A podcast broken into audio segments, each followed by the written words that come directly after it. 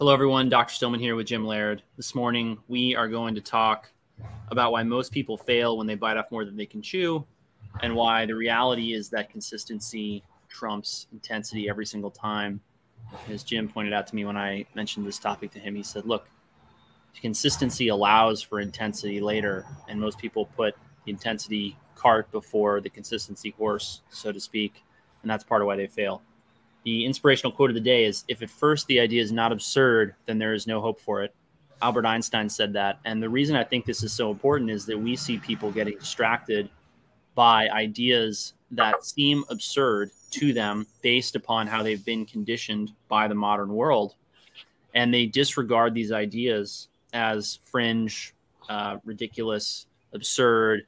But the reality is that sometimes these ideas are key to their ultimate success and to the kind of results that they uh, really, really wish they could get. And they'll spend a lot of time and a lot of money on ideas that don't seem absurd to them, but in the proper context and perspective are, in fact, absurd. Einstein was talking about the quantum world, which is a very weird world. If you haven't read books like uh, Life on the Edge by Jim J- Jim Al-Khalili and Johnjoe McFadden, I strongly recommend them. They're great, great um, uh, explorations into the strangeness of life at the quantum level. Um, but enough for me. Jim, let's talk about consistency. Let's talk about intensity. Well, we, we live in this really sedentary world, right? Where we've become experts, you know, fit, uh, like basically we become really, really good at being seated athletes, right? I, I stole that from somebody else that I uh, listened to a clip on Instagram this morning, I, and I can't remember who it was, but um, so so what happens is is is when we talk about exercise wise, um, training becomes more about surviving than actually adapting, right? And, and really, it goes towards everything we do, right? It's about adaptation and if you're giving the organism too much stress, it becomes more about survival than more about actually having a positive adaptation because you can have a negative adaptation as well, right? It's kind of like Mr. Miyagi teaching Daniel-san to wax on, wax off the car. It's not very exciting. And he's like, why the hell am I doing this? And then he goes to punch him and he blocks he blocks the punch because it's instinctive it's the same thing with um, with exercise. Well, let's can we pause for a minute because you said mm-hmm. something there that's really important for people to understand. You said that um, uh, what was it that you said? You said basically that people, and I'm sorry, I'm, I'm forgetting exactly what you said, but you basically mm-hmm. said that people don't understand that something that's really boring is actually fundamental and the right. importance of it until they've done it a lot of times. Right. Right and that's yeah. really important for people to understand because because and you know where we've seen this over and over again is we'll have people who build up to an intensity in their exercise and their diet and their lifestyle but they don't have consistent fundamentals and it actually sets them up for failure. Yeah they, they don't have a foundation to put the intensity on right? Um and and that's where you know like children develop through play right? And one of the reasons why kids are having such a hard time today is they don't ride their bikes for hours. They don't play outside for hours. They don't climb trees. They don't jump off fences. They don't, you know, these are all things that prepare the child for more advanced athletic endeavors down the road.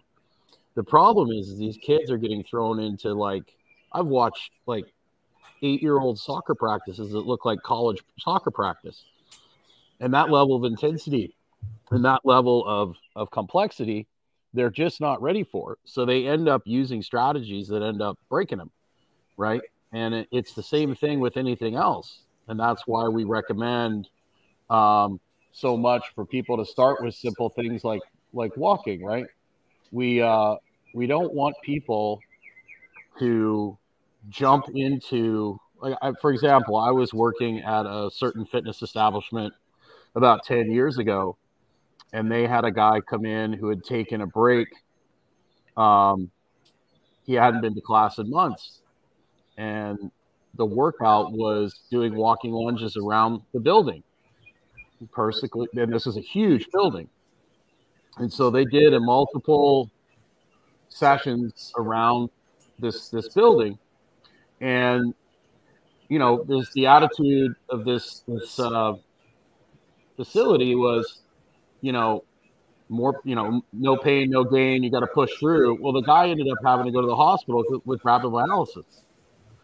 So, you know, it's it, it's I could like people people kind of confuse like if you look at Navy SEALs, the the BUD/S is not about increasing fitness or improving performance. It's about seeing who's going to break. And a lot of the people in the fitness industry have that attitude of, we need to see if you're going to break. And they think that's going to make you more resilient over the long run, but it's not. It's going to break a lot of people. Because I can, I can tell you if somebody's tough or resilient very quickly by doing a few simple things to people. But there's a big difference between development and testing. And most people, when it comes to fitness, they do too much testing and not enough developing. Right. And we see the same thing with all aspects of wellness, right? And it's not so much testing because testing is about your performance on a certain in a certain metric in a certain uh, test situation. Um, and people probably don't think about uh, their wellness in this way.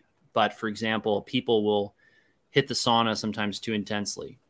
They'll buy the sauna, they'll get the sauna, they'll read all about the sauna, they'll go sauna for an hour a day for weeks on end without realizing what a stress this is on their mineral system and their mineral balance. And they may eliminate a lot of toxic heavy metals that they needed to get rid of, but they may demineralize their body in a way that impairs their function. That's why we'll see people who are mineral depleted start doing something like taking zinc or taking copper or taking potassium, sodium, or balancing ratios of these minerals in their bodies and seeing enormous bursts of energy, improvements in their mood, improvements in their function as a result and people don't even think about sauna as being something that has an intensity to it, but it does. The frequency, number of times per week, the amount of time you spend in the sauna, the heat of the sauna, whether or not the sauna is is infrared, if it's traditional sauna, if it includes red light or other spectrums of light, these are all important. The sun is another another really important stress that we talk about all the time that people don't understand as a stress because sometimes they hear us say, sun exposure, the more sun you get, the lower your risk of death. That's true. But we'll also see people who have to build up to the intensity of light that is available in their environment, particularly in certain seasons. And because they have to build up to that, they have to be aware that when your body is telling you no, you have to listen to it. Hmm. When your body is saying you are pushing me to the breaking point, you have to listen to it. It's trying to protect you. And there's a time and a place for putting everything you have into something, but too many people think that every day they should be pushing their personal best when the reality is that is a strategy that creates burnout. Yeah. And we take care of people who are burned out all the time. And they are often very proud of and very um, nostalgic about their past achievements, but they have to put themselves in a situation where they recover from their burnout and they're able to recuperate their vitality so that they can go on to do something meaningful. So many people who peak too early in life because they they you know got into patterns of high high intensity whether they're an athlete or a soldier or a salesperson or any kind of high performer who can get paid well to have a high intensity in their training, their lifestyle, those people will wind up. And I, you know, I, I use those examples, but it could just as easily be a mom, you know, the super mom who you know she's on the school board and she goes to all the PTA meetings and she's got six kids instead of two and a half and she's got you know a husband and she takes great care of him and so she only gets four hours of sleep a night whoever you are and whatever you're doing that's burning you out you have to really get realistic about the fact that as you get older you have to change the tempo of your exercise and the intensity of your life because otherwise you're going to burn out and if you burn out you have to just accept that you have to have a season to restore that vitality and that energy. And it is not something that you can do overnight. And it also isn't something that you can do while being anywhere close to the same tempo and intensity that you were at before. And that's something that is not it's not said in a lot of the mainstream fitness performance personal development space it's all intensity intensity intensity new pr more progressive overload uh, more minutes you know more sets more reps more plates and we see that burning people out and then they fail to recover from that and they come to us saying look i've been to everyone i've seen everybody i've done everything i've done all the boot camps i've done all the training courses i've done all the things why am I still broken and tired? And we say you need to look at your fundamentals. You need to think about why you're failing. And we analyze the case. And we always find really big problems with the fundamentals as being the things that are actually holding them back. Is that not right? Yeah, absolutely. And and a lot of it is too is people don't understand when you're especially when you're a beginner, it doesn't take that much for you to adapt. Right. And so they want to use a sledgehammer to kill a fly when all they need is a fly swatter. right. Know? That that happens a lot in our society, and then um, it's even worse now because the set like you know 50 years ago, you know, Louie Simmons talked about this, who's a the guy that, that just passed here in the last year. Um, he was the founder and ran Westside Barbell. He said, you know, 50 years ago, take the average guy off the street who worked construction, he deadlift 400 pounds the first time he ever deadlifted, right?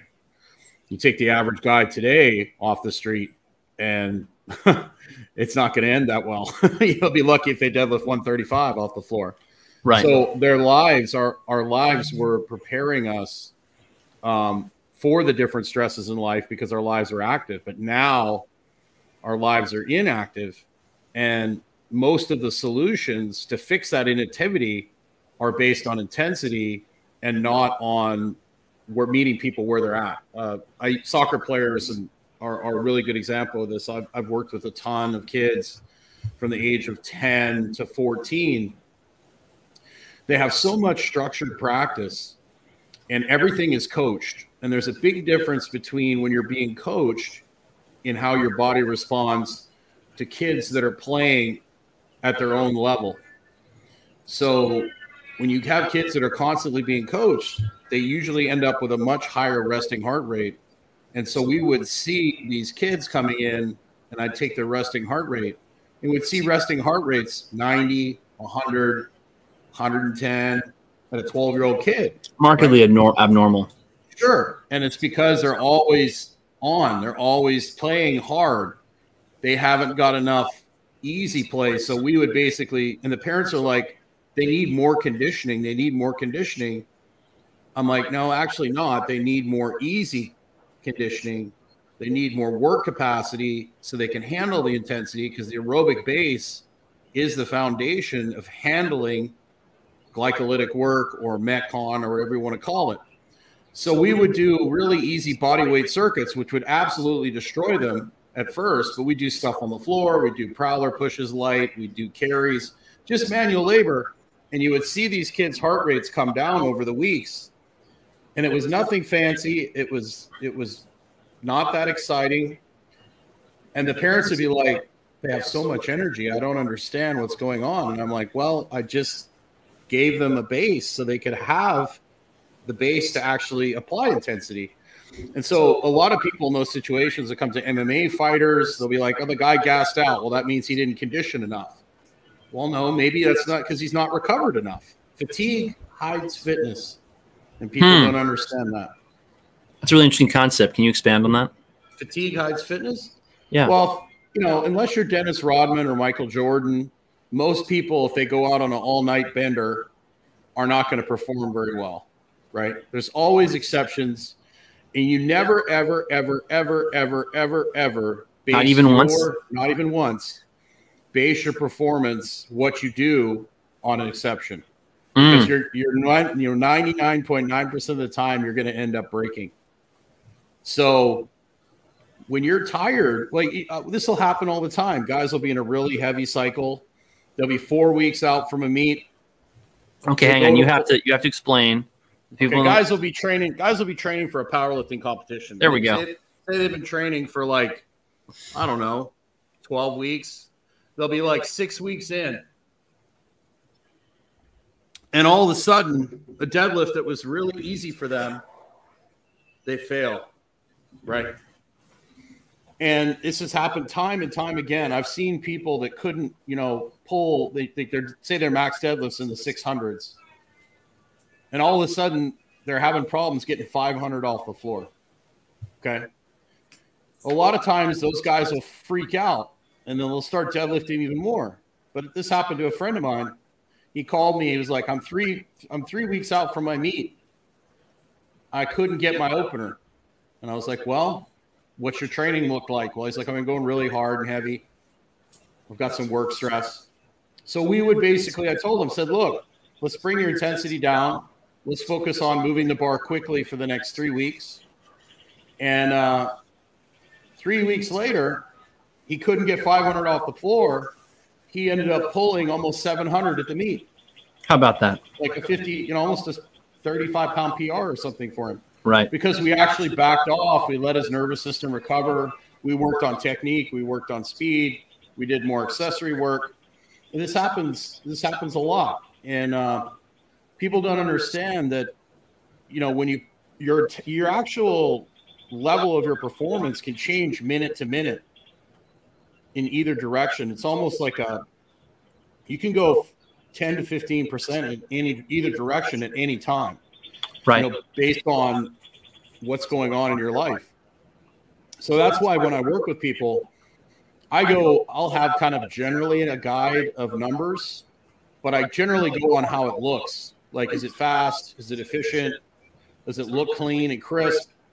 You know, I don't like doing a lot of grinding sets. So a lot of people will grind themselves and then they'll they'll fail and then they'll be like, "Well, I need to do more work." And a lot of times it's like, "No, you need more rest. You need to be a little more smart." And a lot of people don't realize how this applies to all aspects of their their life and their wellness, like I was talking about. Um, you know, for example, with nutrition, people will try to out supplement a bad diet, and it's very you know, it's it's it's said frequently amongst nutrition professionals that you can't out supplement a bad diet. That's why we lead with diet with all of our people. We want them to be eating real, wholesome, healthy food because we've seen countless people tell us about their supplement protocol and their stacks and their, you know, different types of, you know, extreme nutritional interventions. And then we look at what they're actually eating and fundamental uh, dietary choices for them are not actually there. And that's really important for them to understand. And you know, the thing about consistency with this that makes it so important is that so many people will jump onto the wagon and they'll start doing one or two things right, three or four things, five things. They're really having a big overhaul of their life, but they don't stick with it because the amount of change is overwhelming. Right. And so they have to incrementally, they're way better off integrating and incorporating one or two or three or four habits over a month mm-hmm. than trying to do it all in a week. Yeah. And that's why we start generally with two. And the two we start with are walking outside three times a day right. and eating a protein at every meal. And, and it's remarkable cool, how many people do not follow through on that, despite Correct. how simple and clear it is. Right. And the reason that we don't push people into more habits beyond that is that the failure rate of people who don't do those two basic things is incredibly high. We do not see them make the results and the improvements that they want. And we're very clear with them about this because we've had people come to us time and again saying, I don't know why I don't feel better. I don't know why I'm not getting results. I'm frustrated. I'm disappointed. I'm putting in all this work. And Jim's immediate response will be, Are you taking three walks a day? are you eating a protein at every meal? And then we have to dig into what this means, right? And this is where, you know, the fundamentals are not as simple as just do this, this, this, and this, and you'll be healthy. It's not just diet and exercise. It has to be a little bit more sophisticated than that because, you know, as I mentioned on our Instagram live yesterday, and for those of you who don't know, we're doing Instagram lives at one o'clock every Wednesday. We talked about protein yesterday in the Instagram live, and it's up on Jim's page if you're interested. And what we, you know, one of the key things is that people don't understand what protein is. They think they know and they don't know. they think an eight ounce serving of yogurt is a lot of protein. Well, an eight ounce serving of yogurt, if it's the sugary, sugar loaded, not fully fermented, full fat option, then it might have four or five grams of protein. And if it's the fully fermented, very dense, um, fat free yogurt, you might have 15 grams of protein per serving. That's a threefold difference. If you do that, or, or if you extrapolate that math for all of your protein consumption, you could have a difference in your daily protein intake of anywhere from 50 to 150 grams. Now, 50 grams is inadequate. We see it failing people over and over and over and over and over and over and over and over and over again. And 150 is adequate for the vast majority of people. It's it's more than most women with a small frame, small stature need. It's more even than a lot of men, you know, who are are uh, you know over 150 pounds need to meet their goals. But you know that's the key is understanding that this this plays a role or this is true of of all these different protein sources you know, fat, for example, can vary from 75% of calories from, uh, or sorry, protein or animal meat, I should say, can vary from 75% of the calories from fat to 25 or, or 25% of the calories from fat. That, that's the difference between a lean protein and a very fatty protein. There's even, you know, more extreme in fish and shellfish. So a very fatty cut of tuna might have the same fat to protein ratio as a nice cut of steak, which is a very high fat ratio. It's part of why people love tuna and swordfish. But if you take and compare that to a slice of cod or pollock or a lean white fish, that lean white fish might have five or 10% of the calories from fat. Completely different foods. It's a very subtle difference. And that, I mean, personally, I believe as fish consumption in the United States has fallen, overall health and fitness has really declined. I think that's for multiple reasons. It's the lack of iodine from the seafood, it's the lack of protein from the seafood. They've switched over to more higher fat uh, land animals that are also fattened artificially with, you know, grains that are practically speaking very toxic, and they're not eating grass the way that they're supposed to. And they're not getting light, and they're not healthy animals in general. And then there's micronutrients in the seafood like selenium. There's more selenium in, generally speaking, in, in fish and shellfish than there are in, in land animals. And that's why, you know, a couple days ago, I think we on one of our lives, or maybe it was last week now, uh, we talked about why we see people improving their health so much with fish and shellfish mm-hmm. uh, as part of their dietary template. Yeah, and combine that with an indoor lifestyle, and you have a recipe for where we're currently at. You know, well, you mean combine a low protein diet with a high fat proportion uh, with an indoor lifestyle. Yeah, it's a it's a metabolic disaster. Absolutely. And and here's the thing about doing simple things like walking outside three times a day and eating a protein at every meal improves everything else that you need. And it's going to improve mm. your sleep. It's going to improve your mood. It's going to make you less prone to drinking alcohol and binge eating. So all these things play on each other. I have an example. You know, I'll work with a lot of kids, getting them ready for like, you know, college combines, or I've worked with guys getting ready for an NFL combine. And a lot of them would be doing really, really fancy drills, but I'll have them do some simple things like jumping jacks or hopping on one foot. And we'll discover that this athlete can't hop on their left foot very well. They can't absorb the force on their left foot. So we'll do some things to make them more efficient. We'll add some low level hopping and bounding to give them more elasticity so they can apply more force. And all of a sudden they get faster at the top end. We didn't do any top end work, but because we filled in that little gap that we're missing, as opposed to adding more intensity. And I love, I love intensity it's just it doesn't need to be new used as often as most people think it does, right?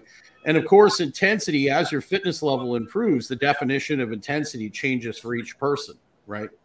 If you have somebody who's been rolling in jiu-jitsu several hours a day for for 10 years, they're going to be able to handle a lot more jiu-jitsu than somebody that just started, right? Right. So Liesl asked a great question based on a comment that I just made. I thought we should consume higher fat dairy. Is that not the case? So you have to really think about, first of all, what do you need to get from the dairy? Uh, vitamin A is one of the most important things for us to get from dairy. Protein is very important for us to get from dairy, particularly sulfur based amino acids that help uh, not only to uh, generate protein within our bodies, you need methionine in order to kick off all protein translation. Uh, but we also need protein from uh, animal products because of the peptides like, uh, for example, glycine and proline for collagen. We need uh, cysteine and other uh, sulfur based amino acids for our detoxification and methylation pathways. Uh, but you have to be asking the question are you getting one of these nutrients from somewhere else? So, for example, somebody who's eating uh, high fat dairy as their primary strategy to get vitamin A, yes, it's very important to eat that high fat dairy. But if you're eating a wide range of foods that contain vitamin A, then getting the, hot, the, the dairy fat may not be as important for you. For example, if you are eating low fat yogurt, but you're using ghee in order to cook all of your meals and you consume all of the ghee that you cook, you're going to be getting a lot of vitamin A from that ghee. The same thing is true of lean, or I shouldn't say lean, but fatty, oily fish. So sardines and other oily fish that are not so small, like salmon, they have a higher proportion of vitamin A uh, than a lot of other foods. So fatty fish can be part of your strategy to meet your vitamin A needs. And so this is why, you know, when people work with us, one of the things we like to see them do is go through the app Cronometer to actually look and see exactly what they're eating. My most recent podcast with Ben Greenfield that I encourage everyone to go listen to. Uh, there was a lot of really important information in that podcast for you. In that podcast, we we we talked about Cronometer, and I didn't know that he was using it as well for his people when he's coaching them because we what I found with it, and this came entirely out of my own experience. I thought I knew a lot about nutrition. I thought I understood what kind of diet I was eating. That was not the case. I started to look at my data in Cronometer and I realized that I had absolutely no idea that I wasn't eating a high protein diet. I was eating a much higher fat template than I thought. And I had several holes in my micronutrient consumption that I wasn't aware of. And the more I compared Cronometer data from people to their labs, organic acid testing, blood minerals, hair tissue mineral analysis. The more I did this, the more I realized that there were a lot of correlations between the Cronometer data and that lab data.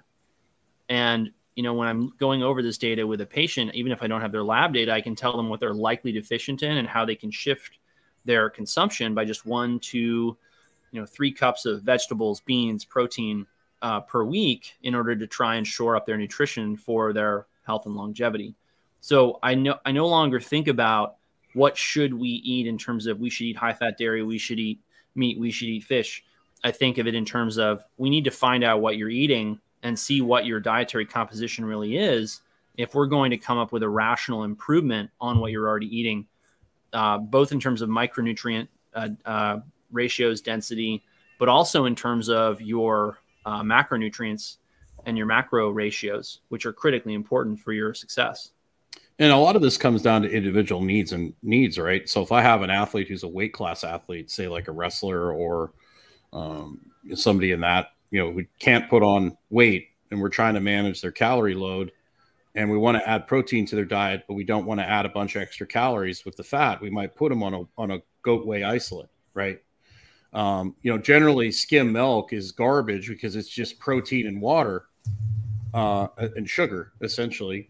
Um, they've taken all the fat out, and there's a lot of nutrition in that fat. But if I got a high school kid who doesn't have a lot of money, who just needs a little bit of glucose sp- spike and some protein after his workout, skim milk is a really great, uh, you know, post workout drink for a high school kid, right? Right. So a lot of it depends on who we're talking about, right? Right. Context matters. We talk about that a lot. And that's why we have, that's why when Jim and I work with people, you know, we've really shied away from doing what a lot of other people are doing, which is just creating online courses.